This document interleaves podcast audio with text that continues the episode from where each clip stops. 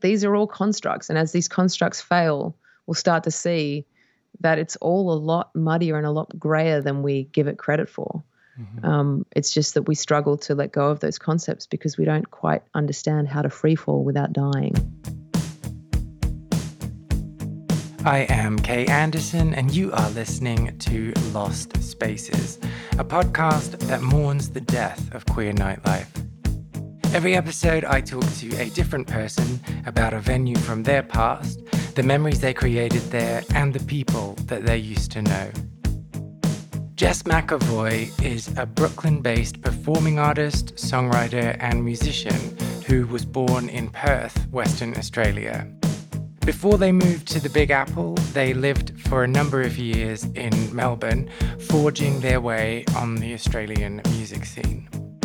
We kind of meandered all over the place in this conversation, and although we started talking about the lesbian bar Glasshouse, we settled on the mixed night Queer and Alternative, or Q and A, which ran from nineteen ninety-six to two thousand thirteen on Thursday nights at the Builder's Arms on Gertrude Street in Collingwood, Melbourne.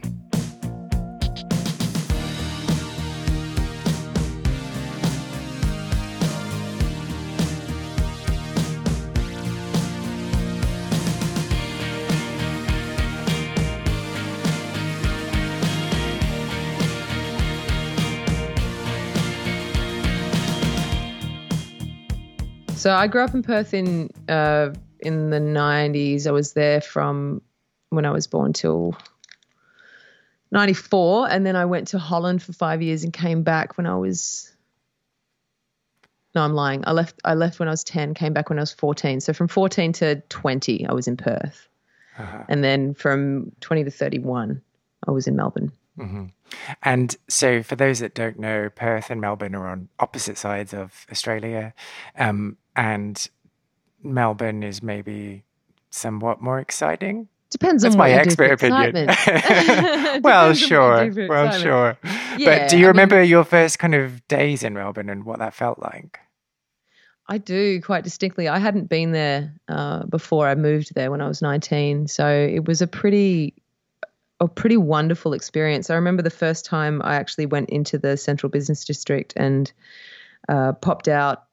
I'd caught a train there from not that far away when I think about it in hindsight, but it, you know, it felt like a, a way away, um, and popped out at Flinders Street Station. And I remember being nineteen and looking around and feeling so overwhelmed by how many people were on the street in Melbourne in comparison to Perth. Of course, now living in New York, it's a completely different game. But, uh, yeah, you know, I'd taken on Melbourne as an independent person for the first time in my life, and it just it really did feel like the world was at my fingertips and I could I was going to be whoever I wanted to be in that moment. Like, it sounds pretty corny, but I really I still remember that, you know. Mm. I was nineteen. It was electric. It was it felt like endless possibility at mm. the time. And so did you move primarily because of music? Or were there other reasons? A hundred percent. Yeah, a hundred percent. I mean, in, in part I was, I was, and of course, again, hindsight is twenty twenty.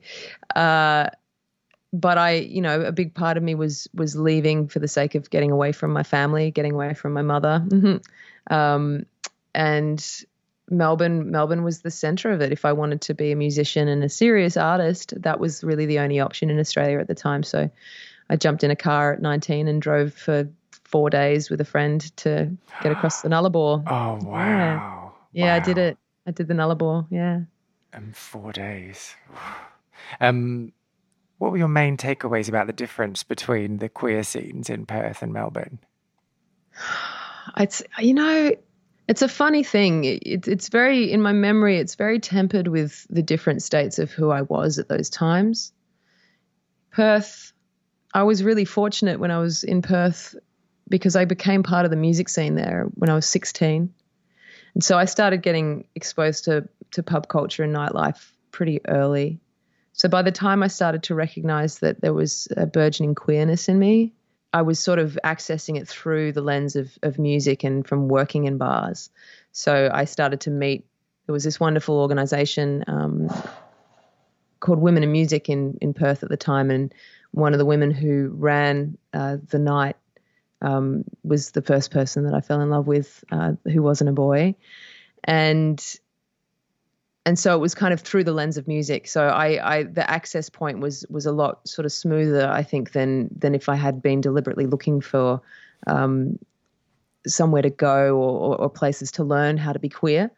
Because, um, of course, as you remember, we didn't have the internet back then. So it was a, it was a very different approach to kind of figure out these things and to look for some kind of community. So uh, through that, I don't know, I, I mean, I just remember, I remember accessing a couple of spaces like um, uh, the Court Hotel in North Perth, um, which had a, a sort of a section that had the pool table in it, which was lovingly referred to as the fishbowl, because of course all of the the lesbians would hang out in that room because it had the pool table in it. This is a recurring theme in my interviews, I just have to say. No matter where you go in the world, if there's a pool table, that's where they expect the, the, the, lesbians, the women to go. You know, and I, I, I'm not mad at it. I mean, I, there's something about doing something constructive while um, while connecting with someone. I think, you know, I, I mean, I've thought about this a lot because as someone who has kind of shifted identity in the queer scene uh, quite a bit throughout my life, you know, now I identify as non-binary. And so, you know, that puts me in a, what category am I in now? Like, I still predominantly like to uh, be romantic with, with women, but I'm, you know, I'm not a, I'm not a dyke anymore. And that's kind of, that feels much better. And, but I, I think that I, I do think a lot about how segregated the queer scene has always seemed to be. Um, you know, by binary gender. And I think that that's not, it, it just sort of makes a little bit more sense to me where the motivations are slightly different when you try to build some kind of a rapport with someone where the first port of call isn't necessarily let's go and fuck somewhere. You know, the pool table makes a lot of sense to me. Yeah, you know? Although it is also a good um, space to fuck on. It depends on how many balls are on the table. Always the one. Depends on how many balls are on the table. Yeah, um, yeah. So the, you know, so so being in Perth and uh, you know that was a that was really cool to kind of learn how to play pool with a bunch of people. I mean, I've always liked doing constructive things in social spaces. So I don't know. I think, you know, and because I was young then too, and it all still felt a little bit naughty, and I hadn't really admitted to myself that I was gay. I mean, that that sort of stayed a difficult topic for me well into my late twenties. So when I think about the contrast between Perth and Melbourne, it's actually more about a contrast of of a feeling of a certain kind of freedom or a certain kind of uh, secrecy. It's so more. It's more about sort of my feelings of those experiences than the actual spaces themselves, I think. Yeah. Okay. Um, and I re- I remember that there was like one situation. There was a um, oh fuck, what was it called? Connie's Connections in Perth.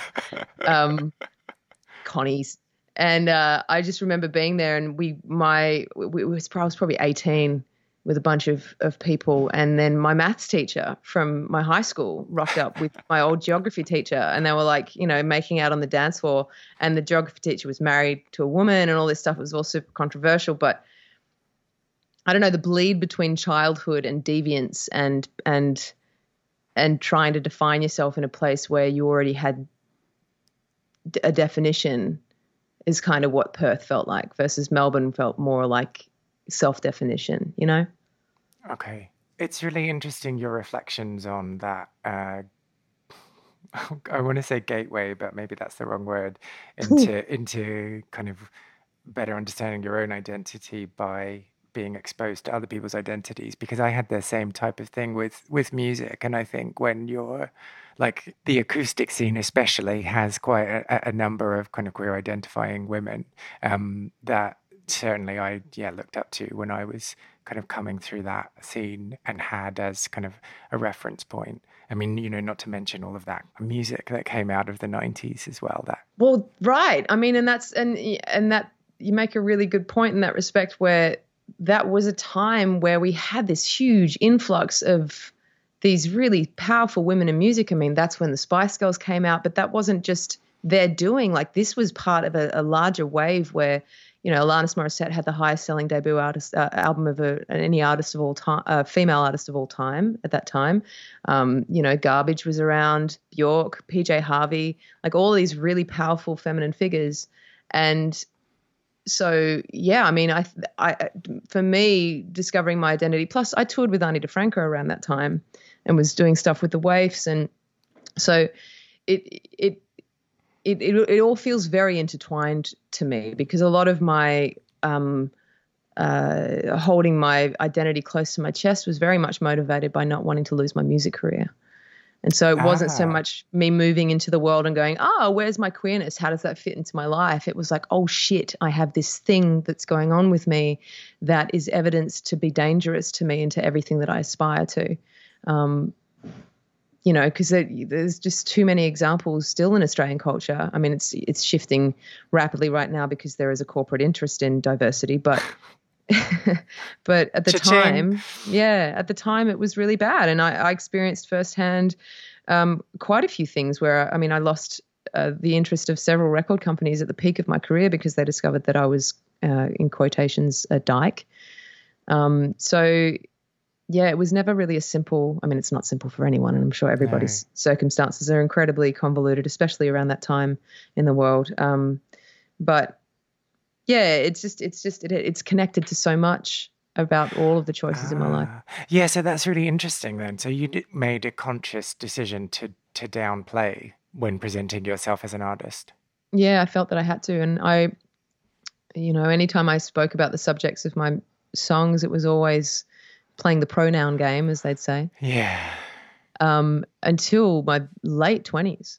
Uh, until my late twenties, I would, I would, and the thing that's that I found really interesting, and, and I feel incredibly uh, privileged to have been able to experience different cultures around this stuff, especially different English-speaking cultures. The contrast becomes very, very strong when you don't have, you know, a different language to contend with. But living in Canada for a couple of years, and I went even into a, a, a country town, and we did a house concert there for a couple of friends of mine and I. And I remember really distinctly, you know, in the midst of my in-between song banter, which I've always prided myself on, saying something about, oh, and this is about this person and they and they and they and they. And this guy, this cis white dude, just jumped up in the middle of the show and goes, hey, you can relax. Just say she. Just say she. And, and so were you like mortified or were you shocked. Relieved? I mean, it was like I, I had like – because the thing is, I mean, you know, people's intention is is is quite clear, you know, in their tone. And, and, I, and it came from such a loving place where he was so clearly pained for me, watching me struggle with this this farce because I just felt that I couldn't disclose. And it just – it sort of dropped – the the veil for me, and, and everything changed in that moment. And a couple months later, I went back to Melbourne and I performed at a pub that I've performed at millions of times. And all of my, like I had, you know, a good one hundred fifty people there that were all regulars of, of my music. And I remember it was the first time that I ever started openly speaking about the people that I was dating or, in, you know, or that I'd written these songs about and, and mentioning their actual pronouns. And I felt the temperature in the room shift. People who had loved me for years, I could feel that it wasn't okay for me to be open. Oh, wow. And they'd known my, they'd known me for years. They knew I was gay, but the fact that I was talking about it openly was really uncomfortable for them. So I feel really, really fortunate that I've had those contrasting experiences because I wouldn't have been able to clock the level of homophobia that I was growing up with and, and misogyny that I was growing up with, that I can safely say that a, a you know a massive motivating factor of leaving Australia was to get away from those limiting limiting beliefs that I have had firsthand experience of losing parts of my career to. That is so fascinating because I always mm. like so for for me when I started performing and when I started writing songs, like uh, it's fairly difficult for me to hide my queerness um and so I was just like, well, I'm just gonna have to lean into this um and and yeah and that that absolutely um cost me opportunities and and um meant that some people just weren't receptive to hearing what I had to say because it was just some dirty queer shit. But um Uh, in, in lots of ways, that's really fortunate because I didn't have to go through that experience of like having people turn away from me who I right. thought thought were allies. Right. So yeah, I'm I, sorry I, that's shit. Oh, thanks. I it's um it, I, honestly, I, I, I take it as a gift. I think, you know, as a as a cis passing person and and a white, a very very white person, uh, I've had so few blatant experiences of the disadvantages that I've experienced being queer, and so I think that it's a gift. You know, much like any blatant trauma, to to have a very clear understanding of of why these things have happened, so you can actually do something about it. I think when it's a little bit, when it's more subtle, you know, if I'd stayed in Australia, if I'd never left, I probably would have similar rhetoric, rhetoric to a lot of people that I was around. You know, pre-internet explosion, that it's just like, oh no, this is just the way it is. Come on, she'll be right, kind of thing. And then you mm. just kind of get along, and you just expect that. Okay, well, this is just difficult. This is the kind of difficult that it is for everyone. Whereas now I know it's like, no, in fact, this is something that we need to fight to change. Yeah. This is something that I've experienced firsthand and it's unacceptable. Whereas before I'd, I wouldn't have noticed, you know, I thought it was perfectly acceptable for me to fucking have to hide who I was for so yeah, long. Yeah. No matter yeah, how yeah. flimsy it was, but I thought it was acceptable because that's just what you do when you're learning to survive, you know? Yeah, yeah, and it's your fault. It's, it's, yeah. it's not everyone else's fault for being no. bigoted. It's your fault because you've it's my fault put it because in their I face. Could, But I know, and I also, I have a choice because it would be, it's such a waste that I'm not, you know, gagging on cock all the time. You know, like I have a choice. I could choose, I could choose, to, you know, that's, and that's a lot of people used to say that no, but, to me that I yeah, had a but choice. You, but, but you also can't do, you can't like be too slutty. You have to be like the acceptable realms of slutty when you're gagging on cock. Just like oh to put God. that out there. I just, know. As, just, I just need to remind you. Yeah, yeah. It's only, there's a certain level of, of, of slut that is uh, that is acceptable in, in society. Yeah, um, I mean, it's so tedious. It's all... um, but so then, so then, so we like, uh, if you're talking, we're talking about going to the glass door, glass house. Glass sorry. House. Um, were you then always, you know, having having a certain level of uh, fame? Were you always feeling uncomfortable there or that, that someone might recognize you? Well, I don't know. I don't know if uncomfortable is the right word. My ego was a pretty big um, uh, component of my, my daily life back then. So being recognized or um, or, you know, deemed as a little bit more special than other people was one of my goals at the time. So I wouldn't say that there was any fear around people treating me differently in that respect. Um, and, you know, most of my – and this is the thing that's so baffling about being in the music industry and especially at the time being a female-identified human doing, you know, acoustic singer-songwriter shit. It was par for the course to have a room full of lesbians in the space with you. It's just that was it. My the majority of my and me audience. As well. Yeah. Yeah. Yes. Of course. Yeah. um. So. So you know, it's so it's so weird this facade of like pretending that we're not. Yeah. Yeah. Who we are because everybody knows. It's just that you just don't talk about it. So. Yeah, I mean. Going to, I mean, going to any queer spaces at the time was was fairly complicated for me because I was in this sort of like this dual world where I was tr- still trying to figure out who I was by being in these spaces, while also trying to hide who I was by being in all of the spaces that I felt felt that I already fit into. Mm-hmm. So, you know, going to the Glass House and, you know, there were a couple times where I would get there and when I was dating my first serious girlfriend at the time, um, being refused entry because I didn't look gay enough. Oh, wow. That happened twice. It's never happened to me. Well, all you got to do is grow your hair long and have big tits, love, and you'll be fine. Oh. or, or, yeah. Um, That's amazing. Yeah, yeah. And, I had that happen a couple times. And even though you were with your girlfriend. Yeah, and like and having these moments of going, do I need to like make out with her in front of you? Like what what proof do you need? And this is a, you know, a butch dyke standing at the door refusing a entry. So the, you know, there was very much a sense of if you fit in, you couldn't be part of it. And um I feel so fortunate that I had found music when I did because that was never a question. if you wanted to play, you could play. Whereas being gay felt like you had to qualify. But yeah, but there's a whole other set of kind of conditions if you're in a space with musicians performing, and especially if you're female presenting. Well, yeah. I mean, that's that's just the case of living in Australia. To a large part, it's just a, a, a big part of just being in Australian culture. So I wouldn't have taken that as being any kind of, you know, I mean, definitely there have been the the majority of experiences that I've had in my life of of playing with um, male-identified musicians has been that they just treat me like I don't know what I'm talking about. But that's yeah. something that I got used to off. from. Well, it's just you just that's just how how it is, and and it wasn't until I started working with musicians in North America where I started taking my own ideas seriously and starting to recognise that, you know, the toxic masculinity in Australia is so pervasive that, you know, the men don't even realise how much they don't take me seriously.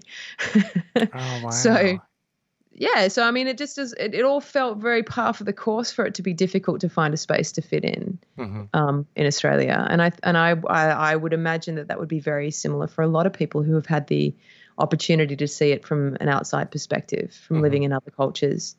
But we're just so easygoing about it that you just kind of brush it off, right? We just keep going. Yeah. You don't make a fuss about it because it's been trained into us that that's not something worth fussing about. Yeah, yeah, yeah. But th- yeah, and there's that kind of perverse thing of uh, if you're the one making the fuss, then you're the problem. You're not one hundred percent identifying the problem. You are the problem. Yeah, right. Yeah. And hence why when I'm standing at the door and they're telling me that I can't come in because I'm not gay enough, I'm like, okay, so how do I make myself gay? Or how do I, you know, or is this really the space for me? Rather than being like, well, fuck you, let me in. All I want to do is is drink around a bunch of queers and, like, let me do that. But do you want me to show you how good I am at pool? Yeah. yeah. Let me prove that I'm gay. Watch me own you on this fucking pool table, regardless of how many balls there are. yeah, yeah. Oh, wow. Um, and then yeah. so how do you, like, uh, I'm assuming you went back after being refused. Yeah, I think once I gained a bit more confidence, and this, these were in the early days that I was living in Melbourne, and I'd just started dating my partner at the time, and, you know, she she was studying gender um, at university, so I got to sort of learn all these things about queer theory and and and uh, bits and pieces about um, feminist theory and, and things. So I started to kind of get a little bit more activism in me and and get a bit more staunch about my identity and such. So. Uh, so, yeah, I went back to the Glasshouse, but then, you know, started to find other spaces that were a lot more inclusive. And, uh, and, and you know, so there was this place uh, in Collingwood called the Builder's Arms where they ran this night on Thursdays called Q and A, Queer and Alternative. And that felt cool because it was like it felt, it felt more like a voluntary participation kind of thing, that it wasn't like you walk into a room and then you're this. It was that you go into a space and everybody's dancing and you don't know who's going to be there and you don't know, you know, it felt a lot more queer rather than just like a bunch of lesbians and a bunch of gay guys. Mm-hmm. Um, and so why do you think that is? Is it like, so um, Q and A was held in a, a normally, a normally not queer space, and it was right. one, once a week queer right. and it was mixed gender. So it wasn't leaning on on yeah. a particular gender. Yeah, and I think because the organisers had sort of like set it up as queer and alternative, it wasn't like, it was it was an alternative culture event.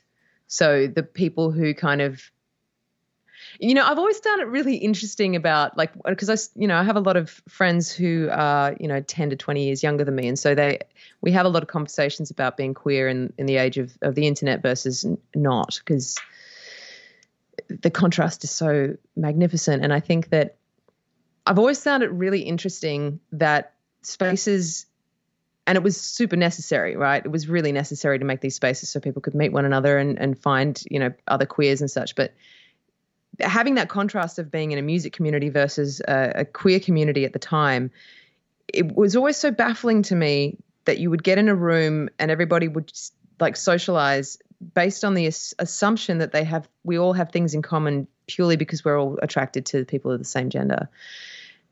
And so to not have actual common interests outside of that, you sort of get this alcoholic culture that are just all getting fucked up and kind of fucking each other because that's really the the space that you're in.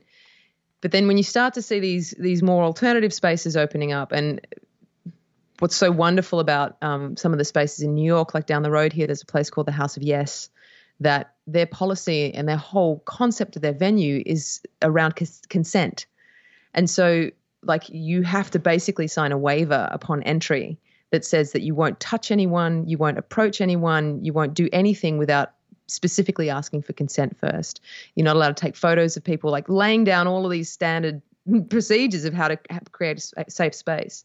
And as a result of that, this space is so inclusive that you just feel safe, and you feel safe to be whatever you are. And I think that I've always really wanted spaces like that where it's just like, no one gives a shit. No one gives a shit. You just be who you are. You'll meet other people that have, have fought to be who they are. And that gives you a really diverse range of humans to socialize with. Mm-hmm. And I think that that's always been something that I really craved as a, as a young queer person, was not a space where I get to slot into a category and, and, and adjust my personality and, you know, get the Birkenstocks and the stud and belt and, and dye my hair. And Indigo Girls C Ds. Indigo yeah. Girls C Ds and Ani DiFranco and, you know, and wear the tank tops and the leather cuffs and things like that, which I did. Um, but to have a space where where we get to push into all of these beautiful different aspects of of who we are, because it's such a – identity is such a – complex thing, and and I think as we as we get to look at Gen Zers and all of these wonderful young people who have access to information and the capacity to mold it into these these fantastical new concepts, we're starting to notice that the complexities of human expression, it just wouldn't work to have these really super binary spaces for queer people anymore, because we don't, especially now that I you know I mean I guess for me, I was craving representation of like all of the different facets of who I am, because my gender's never sat in one spot. I learned mm. really, really diligently to perform my gender female, because that's what I felt that I had to do. Mm-hmm. But now what? What sort of space would I fit in now? If we went back to the to the nineties and there's a dyke bar around the corner and then there's the gay bar over the, over the road, where the fuck do I go? Mm. Mm. But and and so is that what you're saying, that like queer and alternative kind of was that space for you? Yeah, it felt like that. You know, I, I had friends that that didn't sit in the binary parts of the spectrum, that I would we'd all meet up there, and there was no conversation about it. It was just, we're at this really fun thing, and I get to be here with all my friends who, some of them happen to be a bit queer and some of them don't, and if I hit on a girl over there, she's probably going to be into it. You know, rather than going, okay, cool, so we're in a dyke bar, everybody's going to fuck each other at some point. Who hasn't fucked who? Like, how do we how do we pick this so that we don't cross-pollinate and turn it into drama? You know, so I think... Um, and how do I indicate that I want to play pool next? Yeah, exactly. How do I do that without getting... What is the etiquette? Do you what is the, the etiquette? Yeah. Oh, um, I used to be you put a coin down, right? And then oh. you just, like, strut around like you're the... the that knows what's going on, and then you... buy your pint of beer and stare at the table until you intimidated someone. Um, oh. Yeah, those are the days. Yeah, but like I think, you know, as much as I mean, I mean, I met my first girlfriend at Q and A, um, and uh, yeah, it was a it was when text messaging first started. Ooh, it was like. And the why day, do you say that? Well, it, it was the day the my, my very first text message that I received was from her, going, "I see you," across the bar. And I was like, what the fuck is going on with my phone? And I was like, there's a text here from this Alex person? That's interesting. Um, wait, ha- wait, okay. So she had... Ha- so- oh, no, we had met before that. Hang on. Oh, okay. We had met, we had met in a bar. We had met... And I tell you, I walked up to her and the first thing I said to her... No, because it was at Q and A. I actually did meet her at Q and A. She was in the bathroom, or I saw her walk past, and I had seen her some weeks before at a different bar, and she just flitted by, and I was like, oh, my God. And then the second time I saw her was at Q and A, and I walked up to her, and I shook her hand, and I said, you are the most beautiful woman I've ever seen, and I'm buying you a drink. And smooth. She goes, oh, man, I was so smooth back then. And she goes, um, she's like, well, I already have a drink waiting for me. but thank you. And I said, cool, I'll buy you another one. And I just grabbed her by the hand and I drug her to the bar and I sat her down and I bought her a second drink right in front of the girl that she was with. Mm-hmm. I was a smart ass bitch back then. Oh. And then and then I got her number. So then the second time that she turned up at Q and A, she texted me and I hadn't seen her since that night. So, but then there was like a whole three months of stalking afterwards and a whole bunch of other stuff. So it wasn't as romantic as it sounds. It was, it was quite messy, as those kinds of beginnings tend to be. Well, yeah. I mean, what, you know, when you're that age, oh, that sounds yeah. really patronizing. But so, so then the reason that you hadn't been in touch between those two nights, was it because you were like cool and like, oh yeah, maybe I'll be in touch? Or no, I, I think I was just like such a, um, I don't know. I, she... She was very hard to get for a long time. She played very hard to get for a long time.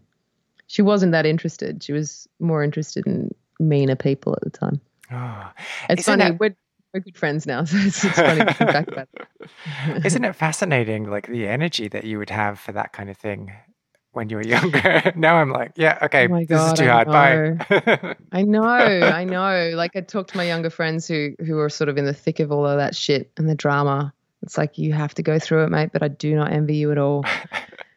You know, I think that the the haze of confusion around like how to be happy or how to feel connected or how to be valid in that time, you know, everything is so heightened. Yeah, but also like getting it right, I think. Like, when does that happen? Well, exactly. Like, you know, you get to a point where you're like, oh, yeah, that's not like, that isn't the point. Like, you're not going to get it right. But when you're a certain age or when you're like new to romance, it's like, right, I need to find the one and I need to lock it in. No. And suck it dry and ruin each other. And repeat the same patterns over and over and over again. But it's fine because we look happy externally. I don't know if I ever did. Thank God. Um, so you weren't in Australia at the time. Do you remember hearing about Q and A closing? Um, yeah, I do remember hearing about it closing. I remember about, I remember, you know, once the internet came along and people started relying on dating apps, it just sort of, I remember reading an article probably five or six years ago about queer spaces throughout the world disappearing as a result of a lot of these apps and such. Um, I mean, I'm not one hundred percent surprised. I think, like as I was saying, I think as culture sort of diversifies and we sort of become a lot more, I mean, ultimately I think the the the greater arc of our human evolution at this point in time is one away from the binary, binary, you know, in in so many ways. Like we're sort of seeing this huge shift away from being separate. We're starting to all be forced to stare at our um, singularity as a as a energy body, you know, that we're all part of the one. So I think it makes perfect sense that these spaces that sort of thrived upon segregation um, kind of have to disappear. And I think that while it's a massive shame that we're losing the nostalgia for these moments where we got shown a certain kind of freedom, I think that to make real lasting freedom, that these are some of the sacrifices that need to be made. And so then what do you think is the replacement? I think it's spaces like the House of Yes. Okay. I think it's spaces like what you see in New York and that you've seen in New York for a long time where, you know, queerness is the frosting on a community of creatives, um, because more often than not, you know, we are the people who live on the fringes of society because we have to. And so from that vantage point, we have more to say. We've got more critical thinkers because we're forced to be. So to just identify us by the people that we sleep with, I think is really, really limiting when we can be identified by the valuable contributions we can give to society from a vantage point of being excluded but still passing, or included and still excluded. And, you know, to have sympathies with communities that are different to us, um, because we're used to being different. Yeah. But, and so what happens then when, uh, like, integration's a horrible term to use at this time, but like what happens when queerness is more integrated into the mainstream and there isn't that otherness necessarily that you experience? I well, I think it just depends on it depends on which parts of society. I think there's always going to be ingrained fear of otherness. I think that that's just how we survive. That's how humans are wired. But I think that as the conversation gets wider, I believe that people who would otherwise identify themselves as exclusively straight don't anymore. I think that there's the more that we're exposed to one another, the more we start to realize how alike we are. Mm-hmm. Um, and I think there's always going to be spaces where people feel safe to just be, you know, around other people that sit in a closer identity um, space with one another. But we're heading that way. We have to, we have to all be able to see each other as, as the same. Um, and I mean, you know, with, with, with the systemic racism that we're all kind of looking at at the moment, it's the same thing. Like you look around, it's like, oh shit, we are actually all one race. Mm. We are all one race. We've always been one race. This segregation by color was was created during the Spanish Inquisition. This was something that was created to identify people on site, whether or not they were Christians. It was manufactured to control and make money. It's not an inherent human behavior. Neither is to segregate us by, by color, by, sorry, by sexuality or gender. This is all, these are all constructs. And as these constructs fail, we'll start to see that it's all a lot muddier and a lot grayer than we give it credit for. Mm-hmm. Um, it's just that we struggle to let go of those concepts because we don't quite understand how to free fall without dying. You know, we don't know how to surrender without sacrificing everything that we trust. Um, so I just think that anything away from what we've known is just a step further towards this future that we get to manifest in whatever shape we think is most awesome.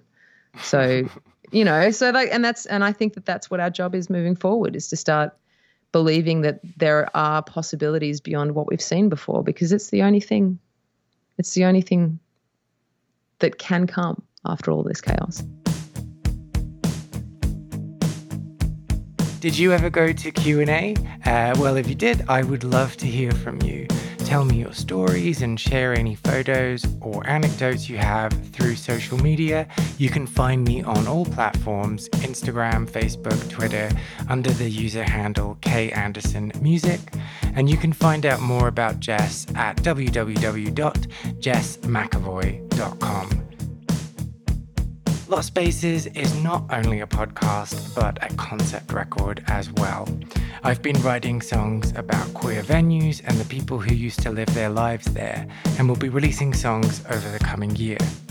You can hear the first single, Well Groomed Boys, which is also playing underneath my talking right now on all good streaming platforms. If you liked this episode, I would really appreciate if you subscribed, left a review on Apple Podcasts, or just told people who you think might be interested. I am Kay Anderson, and you've been listening to Lost Spaces.